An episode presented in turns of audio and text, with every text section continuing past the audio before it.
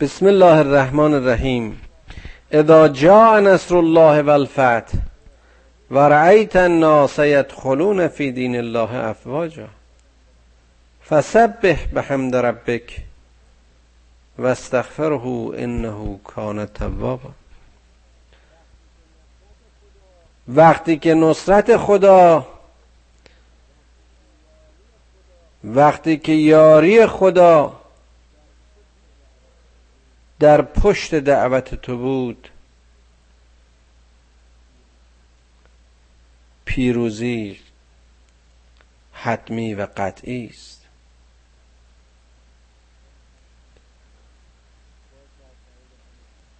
باز در تایید همون چیزی که پنج دقیقه پیش گفت یه عده معدود چطور می‌تونستن تصور کنن که ظرف کمتر از یک نسل بزرگترین امپراتوری ها رو زیر پرچم اسلام بیارن زیرا اینها برای قدرت نمی جنگیدند اینها هدفشون این نبود که بر مردم آقایی و سروری کنند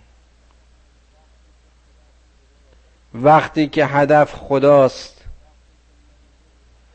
وقتی که منظور خدمت است و نه قدرت اون وقت خدا یار و یاور این مؤمنین خواهد بود. اون وقت می‌بینی که ورعیت الناس یدخلون فی دین الله افواجا. می‌بینی که گروه گروه مردم به دین خدا وارد خواهند شد. مطالعه تاریخ و اسلام آوردن اقوام و گروه ها بیانگر و تایید این آیه است. و جالب است که این آیه و این سوره یکی از آخرین سوره هایی است که تماما و در آخرین روزهای حیات رسول اکرم صلی الله علیه و آله و سلم بر او نازل شد. و این سوره سوره مدنی است. در مدینه و در همون روزهای آخر. و به قولی در اون بازگشت پیامبر از فتح مکه و از اون حجت الوداع معذرت می‌خوام بر اون نازل شد. ای پیامبر تو نگران نباش. در روز پیروزی در روز نصر می‌بینی که مردم گروه گروه به دین خدا وارد خواهند شد. فسبح به حمد ربک. پس به حمد و ستایش خدایت بپرداز و استغفار کن که او بهترین توبه پذیر است.